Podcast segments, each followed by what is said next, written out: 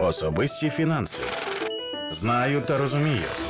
Спільний проєкт громадського радіо Ліга Мані та проєкту USAID Трансформація фінансового сектору.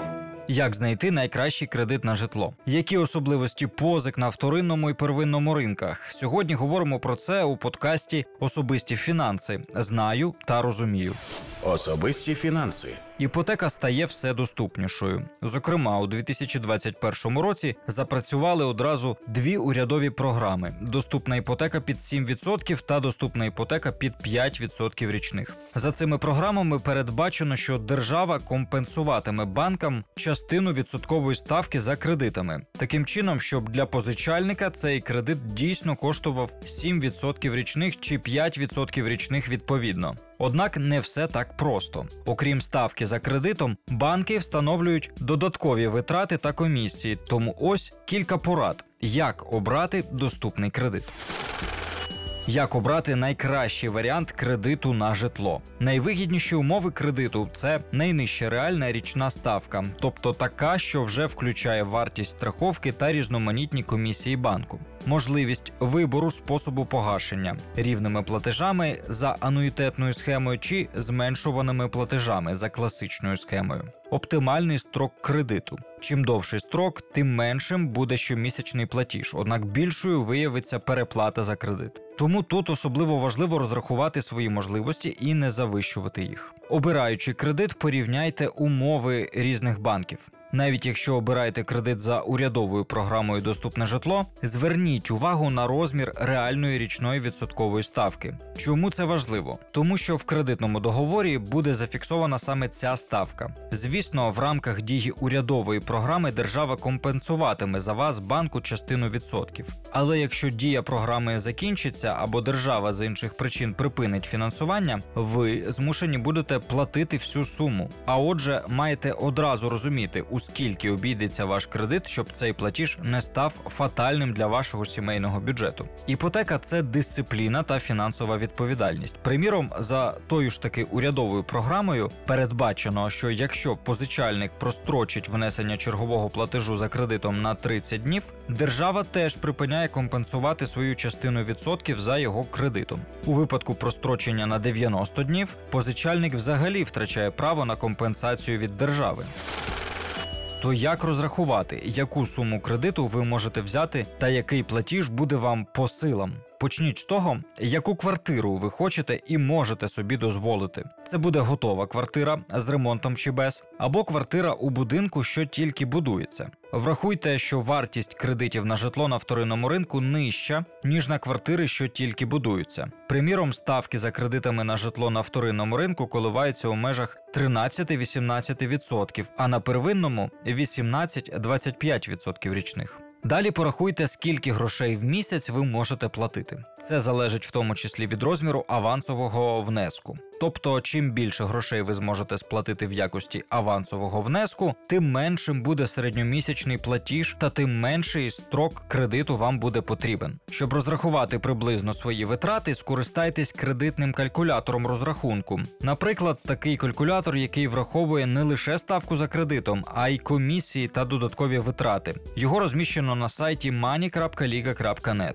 Після цього подумайте, чи посильною для вас є сума платежу. Як правило, вона не повинна перевищувати 30% доходу усієї родини. Таким чином, щоб навіть у випадку втрати роботи одним із членів родини платежі за кредитом не виявились для вас непосильними. Особисті фінанси. Що робити, якщо сума щомісячного платежу за кредитом завелика для вас? Спробуйте активно заощаджувати протягом року, щоб накопичити більший власний внесок, в тому числі за рахунок депозиту. Таким чином, ви можете зменшити суму необхідного кредиту і відповідно щомісячний платіж. Не радимо оформлювати кредит, платіж за яким є непосильним, в надії, що зможете зекономити на інших витратах. Режим постійної економії виснажує і призводить згодом до імпульсивних покупок та ще більших витрат вторинний чи первинний ринок. Більше 85% іпотечних кредитів банки видають на готове житло, адже таким чином банк отримує в іпотеку не майнові права на житло, яке буде збудовано в майбутньому, а готовий об'єкт нерухомості. Первинний ринок передбачає багато ризиків, як от в історії з інвесторами Укрбуду чи житловими об'єктами банку Аркада. Первинний ринок вважається недостатньо врегульованим в частині гарантій передачі житла інвестору. Що ж робити у такому випадку?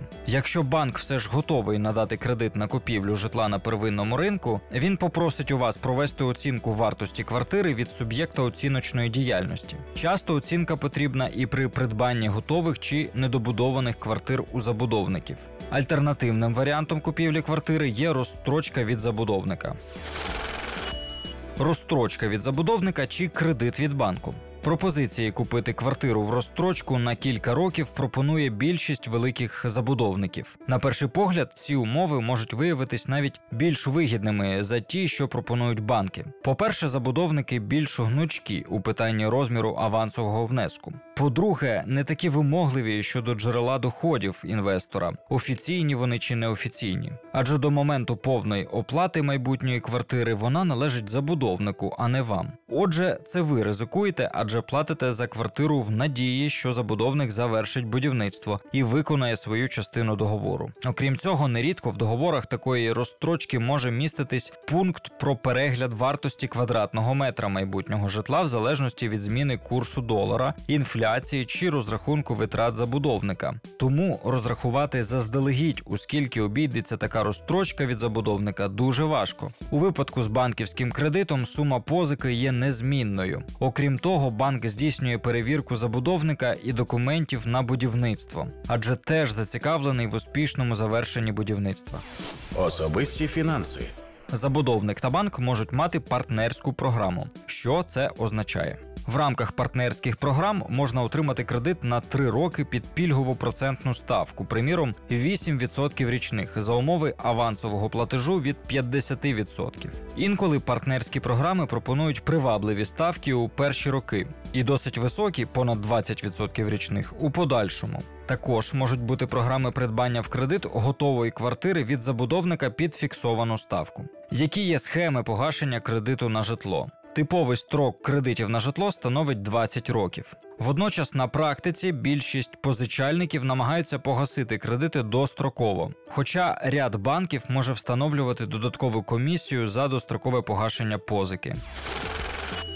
Що ще варто знати? У банків можуть бути різні вимоги до страхування. Закон вимагає страхувати квартиру, що передається в іпотеку за кредитом. І деякі банки наполягають також на страхуванні життя і здоров'я позичальника від нещасного випадку. Пам'ятайте й про особливості відсоткових ставок. Кредити на житло можуть мати як фіксовану процентну ставку, що є незмінюваною протягом всього строку кредиту, так і змінювану, наприклад, таку, що залежить від індексу депозитних ставок у гривні на 12 місяців. Дізнатися актуальну ставку цього індексу можна на сайті НБУ. Там же є історія зміни цих ставок. Врахуйте, що у випадку вибору змінюваної ставки ваш платіж за кредитом може суттєво зрости в майбутньому у 2 чи 3 рази. Тому більш прогнозованою є фіксована ставка кредиту.